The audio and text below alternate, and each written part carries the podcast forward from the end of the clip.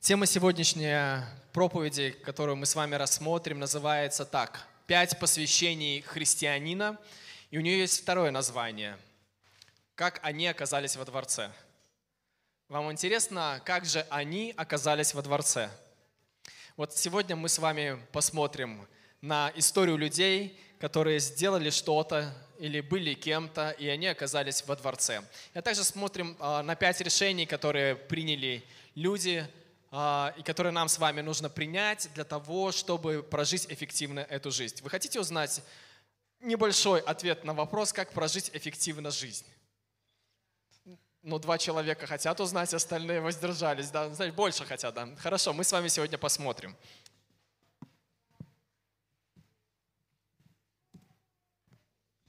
Итак, у меня будет э, проповеди несколько блоков, точнее пять блоков, э, и в, каждом, в конце каждого блока будет посвящение. То посвящение или это решение, которое необходимо принять каждому из нас, чтобы двигаться дальше.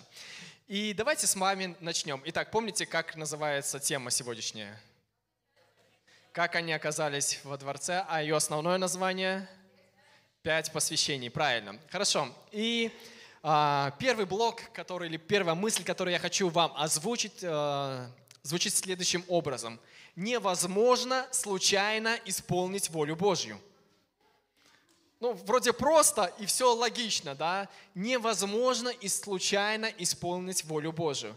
Нам, возможно, бы хотелось, знаете, так вот, э, поспал, поел, сходил туда, сходил сюда, сделал то, ну, ходить куда хотели, делать то, что хотим, и в конце жизни раз оглядываемся, опа, исполнили волю Божию. Ну, такое не бывает. Библия говорит нам о другом принципе, который заложен э, Богом, о том, что волю Божию необходимо искать. И об этом говорит послание к Ефесянам, 5 глава, 17 стих. Итак, не будьте нерассудительны, но познавайте, что есть воля Божья. То есть в современном переводе скажу, не глупите, ну, нерассудительно, это по сути, это же слово, синоним я подобрал, но познавайте, что есть воля Божья. Вот, и апостол Павел призывает нас, или Дух Святой через апостола Павла говорит, что нам необходимо прикладывать усилия для того, чтобы знать, что такое воля Божья относительно нашей жизни. И для того, чтобы, э, можно сказать, э, э, что есть синоним к слову, к словосочетанию Слова Божие, это призвание. Но если говорить о воле Божьей относительно нашей жизни, то можно сказать, что это и есть призвание, которое мы должны узнать. И призвание состоит из трех компонентов – Первое – это есть призывающий, правильно? Есть того, к кого призывают. И третье – есть то дело, которое необходимо выполнить. То есть три компонента в призвании. Есть тот, кто призывает, есть тот, кого призывают, и есть то, для чего призывают. То есть три компонента в слове призвании. И в жизни человека вот есть такая классная фраза, есть два счастливых момента. Мне она нравится, я ее часто использую. Первый счастливый момент – это когда человек появился на этой земле. Это счастливый момент для каждого из нас. День рождения – это хороший праздник для нас, да? Ну, по крайней мере, для большинства, да? Кивнули мне головой. Вот. А второй момент счастливый, когда человек понимает, для чего он родился. То есть два таких счастливых момента, два счастливых переживания в этой цитате. То есть человек, когда появился на этот свет, и второй, когда он понял, зачем он появился на этот свет. Но для того, чтобы понять, зачем человек появился на этот свет, необходимо обращаться к тому, кто задумал дизайн человека, кто придумал его жизнь, кто придумал вообще все это. Вы знаете, что большинство людей, а, ну не большинство, скажем так, какая-то значительная или внушительная часть верят в то, что мир появился здесь случайно. То есть в результате случайных неконтролируемых процессов образовалась Вселенная, Земля и, и человек, и появилась жизнь. То есть это ну, внушительная часть Земли верит так. То есть это, ну, вы знаете, называется натуралистическая концепция или мировоззрение, а, точка зрения на того, как произошел мир. И знаете, что в этой концепции интересно? То, что в этой концепции нет смысла для жизни – то есть если Земля появилась неконтролируемым случайным образом, и здесь все произошло случайным образом, то все, в принципе, это случайность.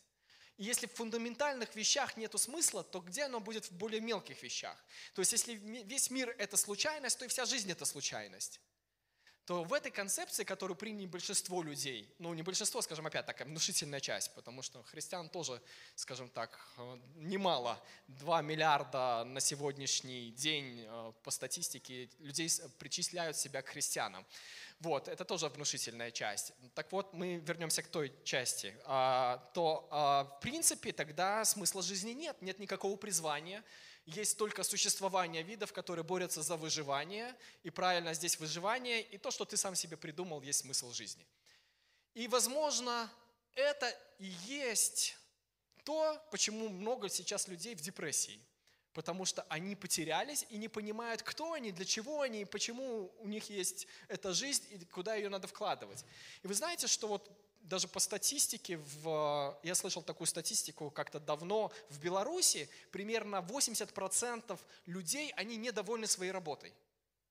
То есть они работают не на том месте, где хотели бы работать. Но при этом ничего не меняют, да. Они, получается, где-то потерялись. Они вот вкладывают свою жизнь, свои ресурсы, свои таланты, свое, ну, свое время, ну, все вкладывают в то, что им не нравится – и называют, возможно, это еще смыслом жизни. Ну, вряд ли называют это, но называют это существованием. И мы с вами, знающий ответ, должны помочь и себе, и другим людям показать, что есть призывающий, у которого была цель сотворить эту вселенную, поселить в этой, на, на земле человека, дать ему смысл жизни, цель и предназначение.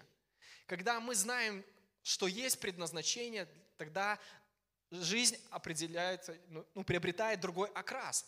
Тогда мы знаем, что мы не случайно на этой земле. У нас есть то, что мы должны выполнить, то есть дело нашей жизни. И это, даже мысль об этом, она придает нам силы для того, чтобы жить. Даже мысль об этом, что э, мы не случайны, мы, у нас есть ценность, у нас есть предназначение, она дает людям надежду для того, чтобы жить дальше и искать, искать ответ на главный вопрос, для чего я здесь на этой земле. И этот вопрос э, мы не можем, точнее, получить ответ на этот вопрос мы не можем без того, чтобы не спросить у того, кто придумал эту жизнь мы отчасти можем нащупать какие-то грани, потому что Господь сотворил нас с талантами определенными, и они уже вложены в нас, и мы их имеем по факту рождения. Но как правильно употребить эти таланты, знает только Бог и в каком направлении. Ведь если взять даже историю библейскую, знаем, что вот был апостол Павел, очень образованный человек, просто мега образованный человек того времени знал ну, и науки, и языки знал. И, казалось бы, вот по-человечески он должен быть послан к иудеям, да, потому что он из иудеанин, там в той культуре вырос, знает полностью культуру, знает обычаи, знает, знает закон, знает языки, знает, ну, знает много чего знает. И, казалось бы, вот ему место занять место здесь. Но Бог его отправляет к язычникам. Ну, то есть, понимаете, да, не факт, что твой талант, он будет применен так, вот как ты его видишь его. Поэтому дело твоей жизни, таланты вы можете нащупать, потому что у вас есть определенная тяга, и у вас есть определенное ощущение, когда вы занимаетесь каким-то делом, вы испытываете радость. И это как бы таким образом можно нащупать свой талант, что вам даже денег не надо, вы просто дайте позаниматься этим делом. Вот музыкант, тот настоящий музыкант, которому хлебом не кормить, дай просто помузицировать. Вот, а, они вот, э, у меня двоюродный брат, он играет на гитаре, когда в гости к нему приходишь или он приходит, он всегда берет гитару, и сколько с ним сидишь, он все время с гитарой. Вот музыка – это его жизнь, вот это его талант, он его как бы нащупал. Но есть больше, чем просто вот талант, его нащупать и его развить. Есть дело жизни, когда Господь хочет тебя направить твое дело жизни, которым ты можешь послужить другим людям. И я знаю, лично я уверен, что дело жизни, оно всегда связано с другими людьми. оно никогда не завязано на тебе. Ты получаешь бонус от этого в виде удовлетворения от того, что твоя жизнь не напрасна, то, что Бог тебя применяет в этой жизни, Он тебя раскрывает, ты сам раскрываешься в этом, но оно всегда будет связано с другими людьми. Вернемся опять же к этому музыканту. Представьте, музыкант нащупал свой талант, хорошо играет там на каком-то инструменте, но делает он это для себя один. Ну, год он поиграет, ну, два он поиграет. Ну, как бы он начнет понимать, что что-то здесь не то, что-то здесь не то. Но когда музыканту добавишь зрителей, это уже совсем другая песня, это уже совсем другая музыка.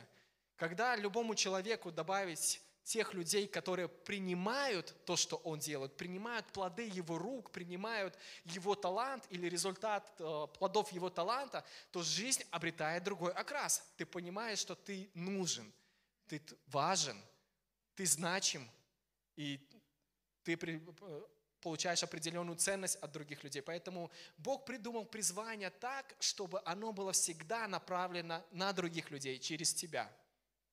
И в этом есть гармония и удовлетворение. Мы не созданы жить одиночками, мы созданы создавать команды, мы созданы сотрудничать друг с другом, в первую очередь с Богом, а потом друг с другом. И вот для того, чтобы нам узнать, какое же наше призвание, нам необходимо обратиться к Богу. И первое посвящение, которое нам надо с вами делать каждый раз, это выделять время для познаний воли Бога. Иначе мы рискуем потратить больше времени для того, чтобы ну, своим опытом, экспериментами нащупать это. И то не факт, что мы попадем. Но когда Бог направляет нас, то кажется, что вот и ситуации складываются, и люди правильные приходят, и то подтягивается, и это приходит, когда Бог направляет себя. Поэтому важно нам, как христианам, знающим Богом, обращаться к Нему для направления, выделять время для того, чтобы Э, скорректировать свой путь и движение. 2 Петра, 1 стих, 1 глава, 3 стих. 2 Петра, 1 глава, 3 стих. Там написано, что «как от божественной силы Его даровано нам все потребное для жизни и благочестия через познание призвавшего нас славу и благостью». И здесь есть два таких важных момента, что от божественной силы Его даровано нам все. Видите на экране, да? от божественной силы Его даровано нам все. И как мы это можем применить сегодня? То есть от божественной силы или от Иисуса или от Бога исходит то, что нам нужно. Источник знания, мудрость, таланты, ресурсы. Там написано для жизни и благочестия. То есть для жизни и благочестия. И дальше мы видим, как это приходит – это приходит, когда мы выделяем время для того, чтобы познавать Его. Через познание. Не через заработывание, зарабатывание, правильно да, сказать, через усердие. Хотя это тоже важные добродетели, усердие – это важная часть, которую мы должны применять. Но в первую очередь через познание. Когда мы выделяем время для того, чтобы познавать волю Бога, тогда это приходит в нашу жизнь. Тогда мы даже видим пути, как это приходит, или видим пути, как это достать. Поэтому первое посвящение, которое мы с вами можем сделать, это выделить время для познания воли Бога, потому что волю Божию невозможно исполнить случайно. Можно в лотерею выиграть случайно, или что-то еще случайно, найти что-то случайно, но не всегда это даже случайно, иногда это божественное провидение, да? Но волю Божию невозможно исполнить случайно, поэтому надо ее изучать. И это касается каждой сферы э, нашей жизни. То есть я не говорю о служении, чтобы вы не думали, это касается всего. А вашим служением может быть ваша работа. Именно, кстати, таким образом – люди реформации 16 века Западной Европы, они понимали всеобщее священство. Что такое быть священником? Это значит распространять царство на рабочем месте, там, где я занимаюсь работой.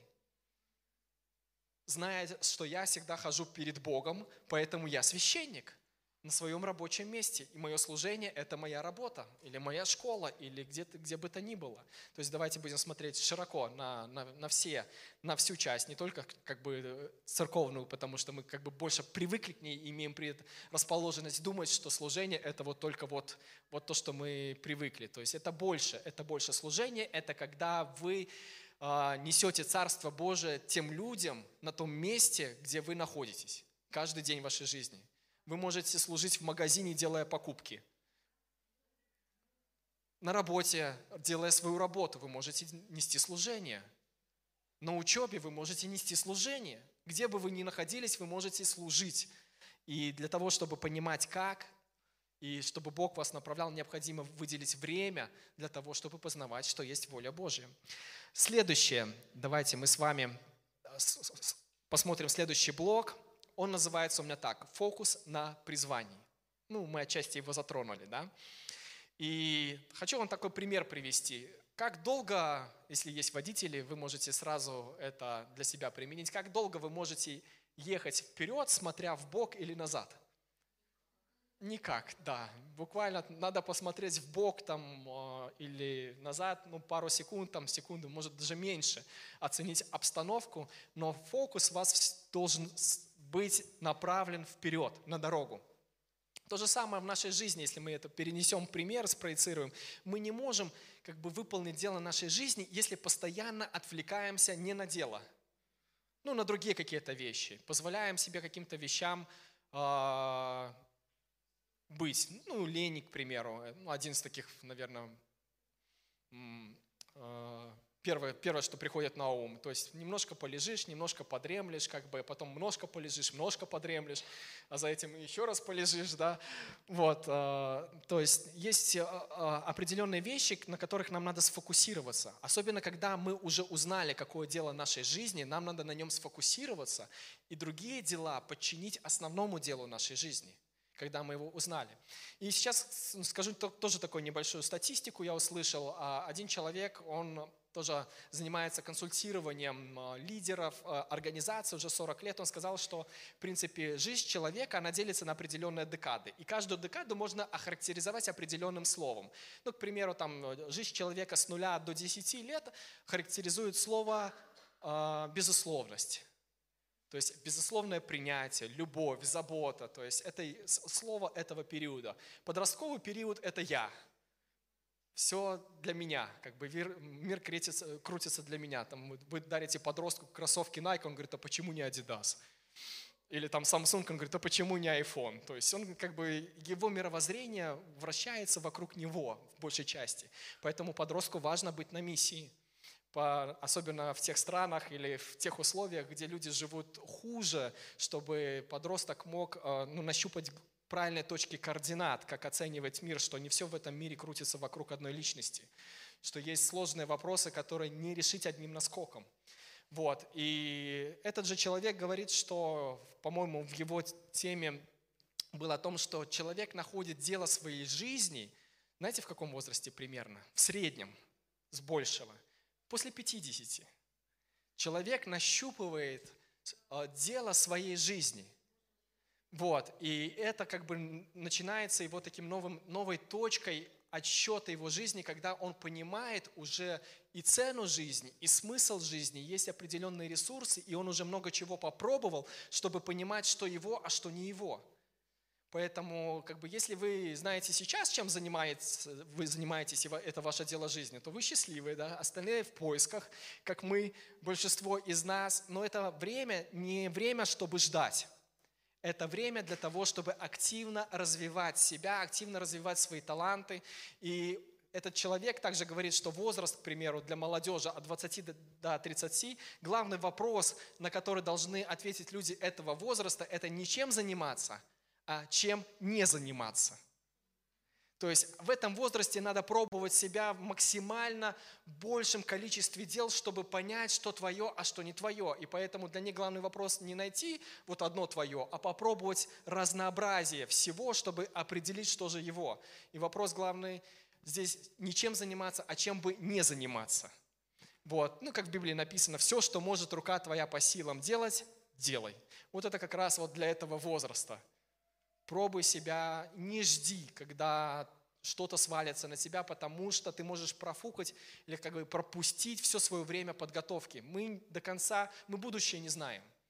Мы отчасти предполагаем, что будет в будущем, и не знаем, что пригодится нам в будущем. Поэтому много навыков, которые мы осваиваем в наш подростковый возраст или в наш э, возраст, когда мы молодежь так называем, да, ранняя молодежь, поздняя молодежь, супер молодежь, э, вот. возможно, оно пригодится нам дальше, но мы этого не знаем. Но когда мы просто ждем, каким бы делом нам заняться и ничего не делаем, то мы рискуем пропустить пол нашей жизни, так и ничего не попробовав и ну, не развив, не развив никакой навык. И отрывок из Библии, который я хочу, чтобы мы с вами посмотрели, их будет несколько. В основном сейчас это будет с одной главы, это 1 Тимофею, 4 глава, и некоторые стихи. Это вот ситуация, когда есть Тимофей, молодой лидер, и есть апостол Павел, который уже, скажем так, знает что-то. И он наставляет Тимофея в каких-то вещах. И он говорит, упражнения для тела важны в одном отношении, а служение Богу важно важно во всех отношениях. Оно несет с собой обещание в этой жизни и будущей. Другими словами, я хочу тоже перефразировать этот стих. То есть есть дело, которое важно во всех отношениях. А есть дела, которые важны только в определенном отношении. Так вот, задача для нас с вами найти то дело, которое будет важно во всех отношениях в нашей жизни и развивать его – и если есть время и ресурсы, то можно развивать попутные другие дела, которые также помогают нам быть эффективными. Но есть одно, которое должно быть развиваемо, и оно должно быть в приоритете, и остальные должны подключаться к нему. Но не наоборот. Есть э, дела, которые вроде бы не важны, но мы вкладываем в них столько всего, что другие остаются дела в пренебрежении, и это несет перекос. То есть фокус на правильных вещах. Я не говорю, что упражнения не полезны, то есть не, не, не сделайте вывод неправильный, упражнения тоже полезны. И чем старше мы становимся, тем более полезны для нас упражнения. Вот, а, поэтому не пренебрегайте этим, потому что это тоже дает вам а, бодрости вашему телу и эффективности в служении. Следующий отрывок с той же главы 12. «Пусть никто не относится с пренебрежением к твоей молодости, но будь примером для верующих в речи, в поведении, в любви, которую проявляешь, в вере, которую имеешь, и в чистоте. И здесь хотелось бы также перефразировать этот отрывок. Апостол Павел Тимофей говорит о определенных ключах, которые Тимофей должен развивать. То есть определенные навыки, которые помогают ему в его даре, в его служении. И этих навыков пять здесь, насколько я понимаю. А, будь, для веру, э, будь примером для верующих в речи, в поведении, в любви, которую проявляешь, в вере, которую имеешь, и в чистоте. То есть пять навыков, которые апостол Павел говорит проявлять. То же самое для нас есть, возможно, пять навыков, которые нам необходимо увидеть в себе и начать развивать в себе, которые являются воплощением или реализацией нашего дара или помогают нам в том, чтобы развивать наши дары и таланты. Эти вещи, которые перечислены здесь, тоже классные, их тоже надо развивать. Но если а, взять к нашей истории, как бы к той теме, которую мы рассматриваем, возможно, есть пять навыков, или, может быть, больше, может быть, чуть меньше, которые необходимы нам развивать для того, чтобы нам быть успешным в служении и подавать хороший пример. И следующий отрывок, отрывок это 1 Тимофея 4 глава, 14 стих, то есть мы в одной главе, 14 и 15. «Перестань пренебрегать своим даром, который дан был тебе через пророчество, когда старейшины возложили на тебя руки». И 15 стих, очень интересен. А, в новом русском переводе я читаю большинство отрывков. «Продолжай посвящать этому все внимание, полностью отдайся этому, чтобы твои успехи были для всех очевидны. Вот он как звучит в новом русском переводе. Продолжай посвящать этому все внимание, полностью отдайся этому, чтобы твои успехи были для всех очевидны. То есть мы видим то, что какой сильный фокус должен быть э, у человека, который нащупал свой дар – И в плане Тимофея он получил свой дар через возложение рук, он его принял, он знал его. В плане нас, может быть, мы знаем его, может быть, не знаем, но в любом случае отношение к делу должно быть такое вот, когда ты посвящаешь время для того, чтобы развивать тот дар, который у тебя есть до тех пор, э, чтобы он стал для всех очевидным. Как проверить, очевиден у тебя дар или нет для других? Знаете как? Вот для меня есть простой тест. А, как я проверяю, насколько я дар развил, хорошо или плохо? Хотите узнать? Вот, спасибо, что хотите узнать. Я бы вам все равно рассказал, даже если сказали, не, хот, не хотим узнать. А, у меня есть следующий тест. Если за мой дар или за плод моего дара люди хотят предложить деньги, значит, достаточно развил, и он для них очевиден. Если люди готовы расстаться со своими деньгами для того, чтобы купить мой талант, значит, этот дар достаточно развит, и он для них очевиден. Ну, для меня такой тест. Может быть, вы сделаете для себя другой тест, э, который помогает вам понимать, достаточно вы развили его или нет. Но для меня такой, если люди готовы купить у меня мой талант, значит, я его достаточно развил. Вот. Возможно, есть здесь исключения какие-то, но я пока как бы не сильно размышлял об этом. У меня просто вот такая внутренняя, внутренняя моя проверочка такая. Вот. Э. Для того, чтобы добиться успеха, мы знаем, что нужно время и посвящение для того, чтобы развивать свой дар. И мы с вами давайте посмотрим три истории, но прежде хочу сказать, что, знаете, мы с вами полны идей. Да? Но также сейчас я вам ложку дегтя сюда подкину, что наши идеи ничего не стоят, пока мы не начнем их воплощать в жизнь. Они будут только лишь идеями. Даже если она хорошая идея, пока ее кто-то не воплотил в жизнь, она может ничего не стоить. Ну, тоже вам приведу такой пример. А, как-то лет 10 назад мне хотелось сделать дистанционные курсы обучения для церкви. Это была классная идея. Тогда дистанционное обучение 10 лет назад, это 2011 год. Тогда эта идея, ну как бы не была, в принципе, она была нова, то есть это только были тренды. Вот, э, такого, что что-то переходило в онлайн, образование переходило в онлайн. Но это осталось так идеей. Сейчас это уже просто реальность жизни. Да? Вот мы уже не представляем себе, что такое образование только лишь в офлайн. Мы понимаем, что образование может быть и там, и там, а лучше, когда сочетается и то, и другое, то есть или когда есть выбор. Но вот представьте, если бы эта идея не была идеей, а я начал бы ее воплощать 10 лет назад каково был бы, каков был бы результат, если бы я ну, как бы 10 лет развивал это. Сегодня мы были бы готовы к этому времени, которое у нас есть. И развили бы уже достаточно хорошую платформу. Да? Но это осталось идеей, и пока это еще идея. И поэтому я вам дарю бесплатную идею, если хотите, реализовывайте. Да? Она, видите, она ничего не стоит, пока она идея. Но когда это продукт, когда это уже можно пощупать, тогда это приобретает смысл и пользу. И, может быть, можно даже монетизировать, умное слово, деньги за это получить.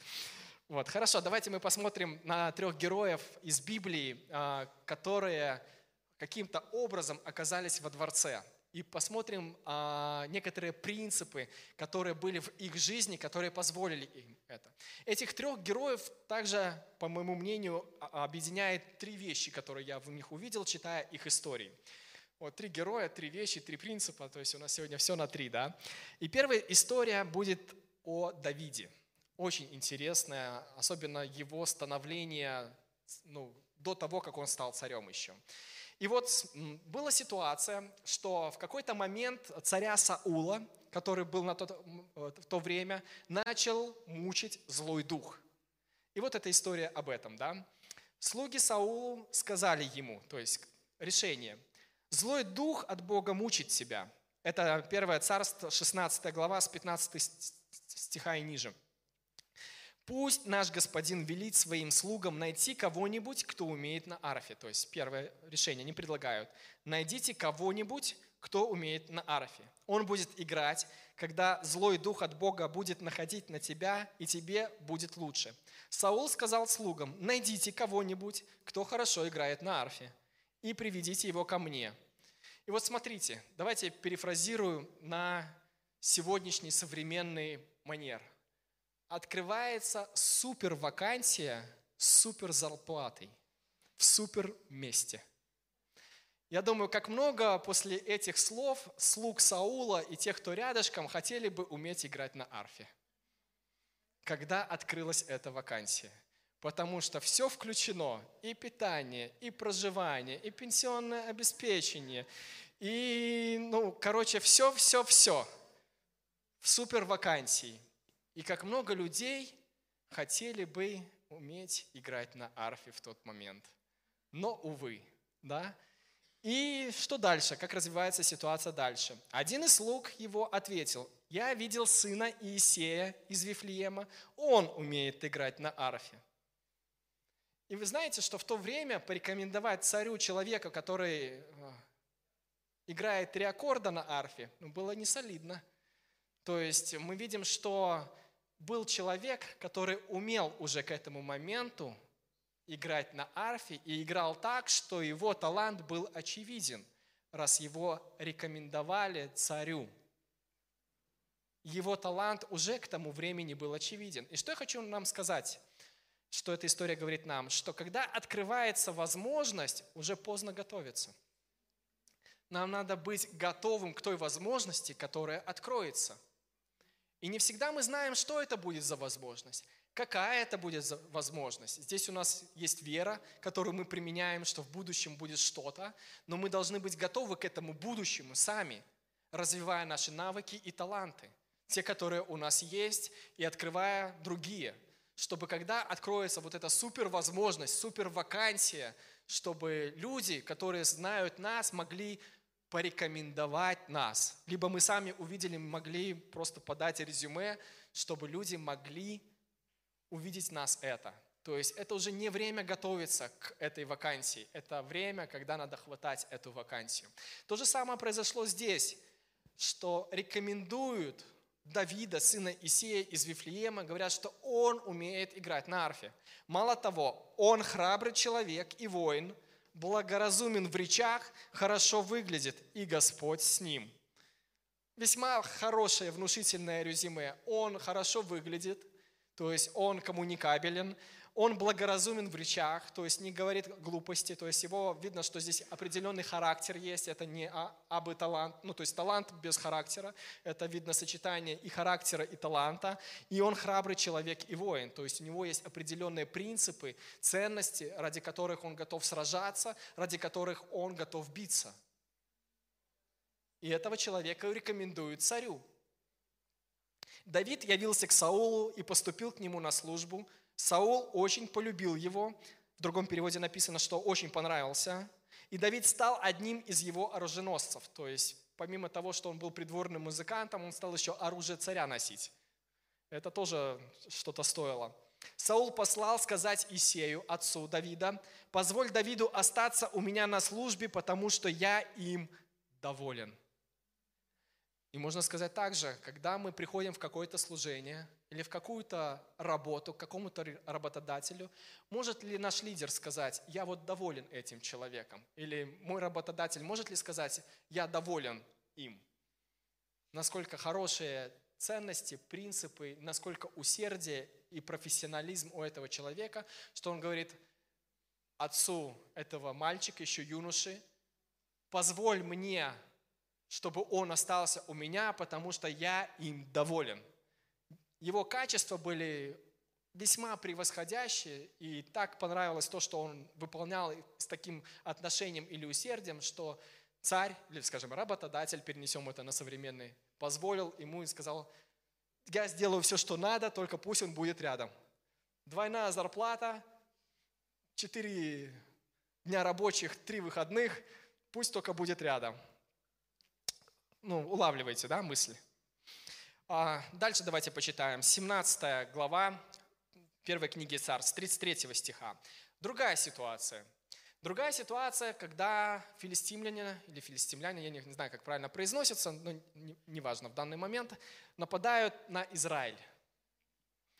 И был у них там воин у вражеской армии, происхождение которого сомнительное, ну, в плане мы не знаем, откуда такие люди появлялись, а, есть только теории, это Голиаф, 3 метра ростом, шестипалый.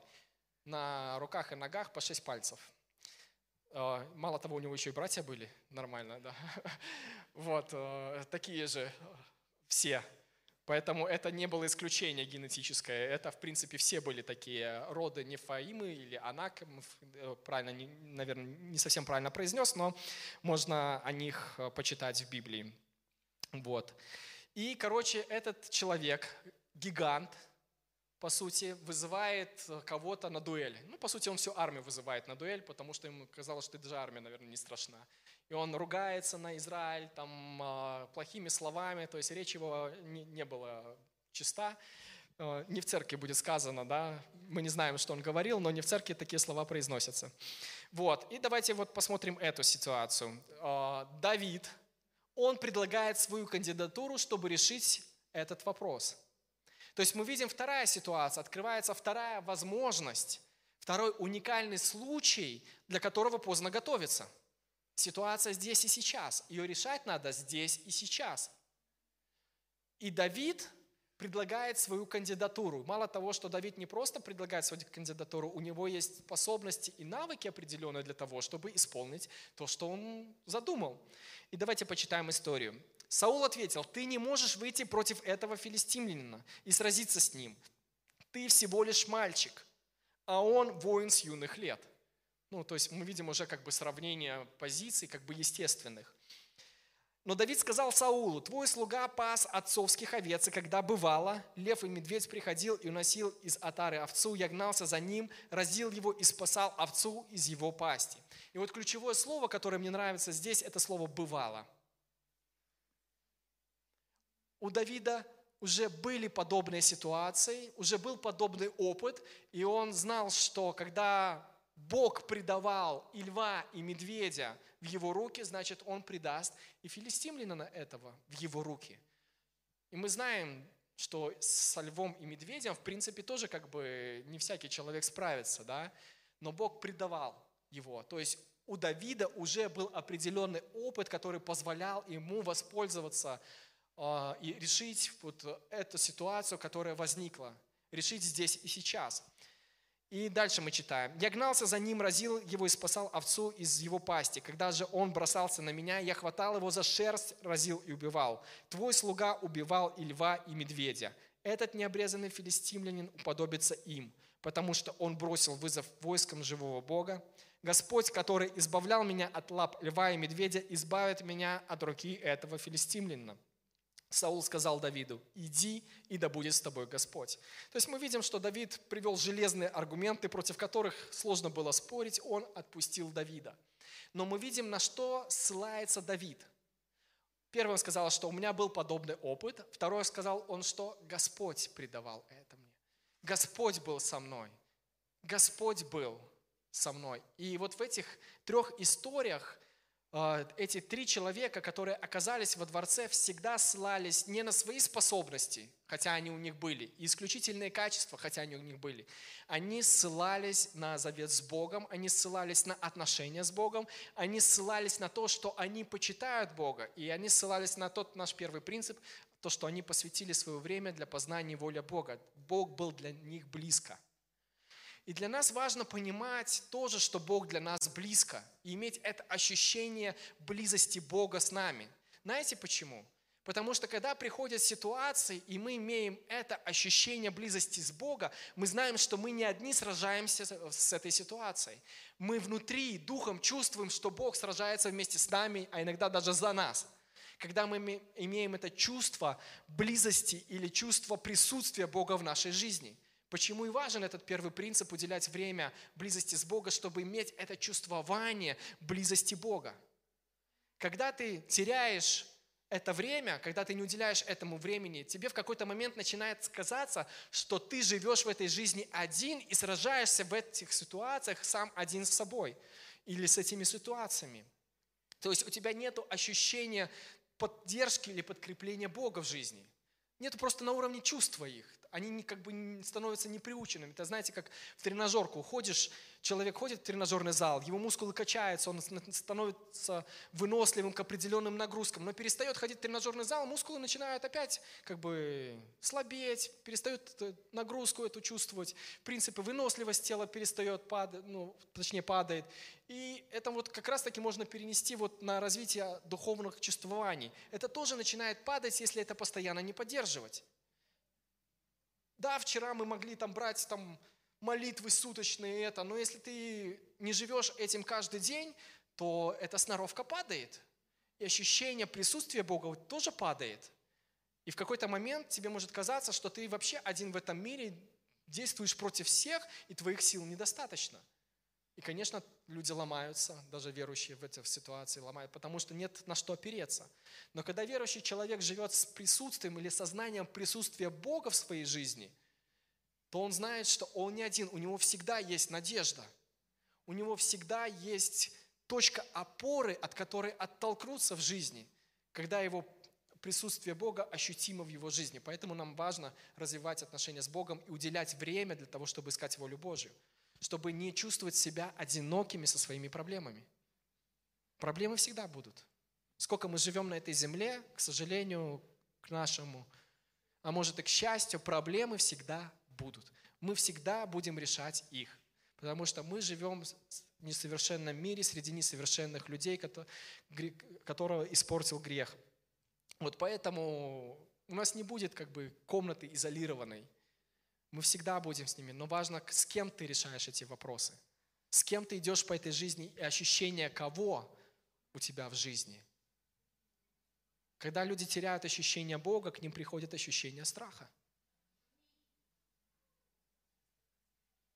Когда теряется ощущение Бога, теряется ощущение того, что есть надежда. Потому что надежда есть только в Боге в безвыходных ситуациях. Когда теряется ощущение Бога, теряется в принципе смысл жизни, потому что все опять возвращается к материальному. То, что как будто материя есть смысл всего, и это конечная наша реальность. Но материя не конечная наша реальность, есть еще более, большая реальность, это Бог и Его Царство. И нам необходимо жить с ощущением присутствия Бога в жизни нашей каждый день. И это развивается тогда, когда мы уделяем время для того, чтобы познавать, что есть воля Божья. В молитве, в слове. Итак, эти две ситуации были разрешены. Вы знаете из истории, Давид э, воспользовался уникальной вакансией, где все включено, и победил Голиафа, и ему еще дали множество привилегий, и он показал, что Господь есть Бог всего, и тот человек, который развивает свои дарования и таланты, с Богом может многое. Повернусь в принципе ход историю. Следующий герой наш – это Иосиф. Иосиф. Очень классная история, ее можно там читать, много принципов. Знаете, история, это, э, Иосиф – это та личность, э, которую близкие родственники продали в рабство. Братья. Вот знаете, Иосиф, наверное, был тот человек, который по-нашему, может быть, человеческому, имел полное право винить Бога, ситуацию, людей, родных, всех, кого можно, мог винить и отомстить. Ну, как бы, если брать чисто человеческое, вот, как бы, понимание, глаз за глаз, зуб за зуб, там это. У него было полное право с точки зрения человека обидеться на всех из-за того, что его близкие родственники продали в рабство. Но читая эту историю, мы не видим ни капли разочарования вот этого глубокого в его сердце, раздражения глубокого или разбитости в его сердце. Мы видим, опять же, читая его историю, усердие, упованию на Бога и определенное видение, которое есть в его сердце и в его голове то, которое он увидел раньше. И читая его историю, вот даже посмотреть как бы эмоционально, что он делает, как он отвечает, какие реплики выкидывает. В нем нету, значит, такой удрученности, безысходности. В нем нету этого. Он воспринимает реальность как, как реальность, а не как вот западню, в которой он оказался. Он исходит из нее и решает проблемы вместе с Богом. И давайте вот почитаем Бытие, 39 глава, со второго стиха начинается этот стих так. «Господь был с Иосифом, и он преуспевал». Мне нравится эта фраза, я тут бы и закончил сразу. Господь был с Иосифом, и он преуспевал. Я еще раз ее прочитаю. Вот она мне очень нравится, чтобы вам тоже она понравилась. Знаете, когда одному нравится, должно нравиться всем, да? Вот, обязательно. Господь был с Иосифом, и он преуспевал. Это наша с вами судьба. Когда Господь с нами, мы наполнены Его жизнью, и мы способны к преуспеванию. Живя в доме у своего египетского господина, его господин увидел, что Господь с Иосифом, и что он дает ему успех во всем, что он делает. Иосиф нашел расположение в его глазах, и он стал его личным слугой. Патифар поставил его над своим домом и доверил ему все свои владения. И с тех пор, как он поставил его над своим домом и всеми владениями, Господь благословил дом египтянина ради Иосифа. И знаете, я вот этой молитвой вот подобной молюсь сегодня, приступая к работе. Стараюсь молиться. Я молюсь так следующим образом. Господь, спасибо Тебе, что Ты благословляешь моих клиентов, которых Ты благословляешь ради имени Твоего, которое на мне – и это мы видим здесь, что Господь благословил Патифара ради Иосифа. И вторая молитва, которая у меня есть, которую я стараюсь также молиться, что Дух Господень на мне, Он помазал меня выполнять мою работу на том уровне, на котором мир еще не знал. Вот две молитвы, которые я стараюсь молиться, прежде чем я приступаю к своей работе. Потому что я понимаю, что ну, как бы не только своими талантами я могу выехать, но Бог, который вдохновляет меня, он гораздо больше может, потому что некоторые вопросы ты можешь решать, и днями можешь решать, просто не можешь найти ответ, но когда Господь соспешествует, тебе хватает вот просто Его мысли, чтобы направить тебя в нужное русло. Просто вот такого какого-то щелчка, вдохновения, ты видишь сразу, картина стоит перед твоими глазами, так вот же решение. И не тратишь неделю на поиски этого решения. И вот, Господь благословил дом Патифара ради Иосифа. Благословение Господа было на нем, что было у Патифара и в доме, и в поле. Потому он доверил Иосифу все, что у него было. Благодаря Иосифу он мог ни о чем не заботиться, кроме того, чтобы поесть. Иосиф же был хорошо слажен и красив. И через некоторое время жена его господина стала заглядываться на него и сказала, «Ложись со мной». Но он отказался, сказав, «При мне мой господин может ни о чем не заботиться в доме. Все, чем он владеет, он доверил мне в этом доме я самый главный. Мой господин не отказал мне ни в чем, кроме тебя, потому что ты его жена. Как же я могу совершить такое великое зло и грех против Бога? Хотя логично можно было поставить грех против Патифара. Но мы видим опять же осознание присутствия Бога в его жизни. Он говорит, я не могу согрешить против Бога те ценности, которые у меня есть, они питаются в Боге. Тот характер, который есть, они питаются в Боге. И я живу не для Патифара, а для Бога. И я не могу согрешить против Патифара из-за Бога, который на мне. И это важный принцип, который важно нам сейчас также с вами понимать, потому что мы с вами и работаем, и кому-то начальники, и мы с вами ходим все перед Богом. И мы все служители Божьи, где бы мы ни находились, на учебе, на работе, в церкви, мы все равно служители Бога. Мы ходим перед Ним 24 на 7. И осознание Его присутствия, оно помогает нам делать правильный выбор в нашей жизни. И также мы видим из этой истории, что Иосиф был успешен во всем, он был прилежен во всем. Его качества были настолько хороши, что Бог, ну, Патифару даже не надо было следить за ним. Он все доверил ему, только оставил за собой одну ответственность – поесть. Как видно из этой истории. За собой поесть. Ничего не, не, не знал, кроме того, что поесть. Как мы с вами прочитали. И дальше случается беда. Из-за этой ситуации, когда он сделал правильный выбор, пришли последствия, которые кажутся нам ну, ну нелогичны. Не, ну, нельзя так, несправедливо, что ты делаешь правильно, а получаешь неправильно. Его посадили в тюрьму.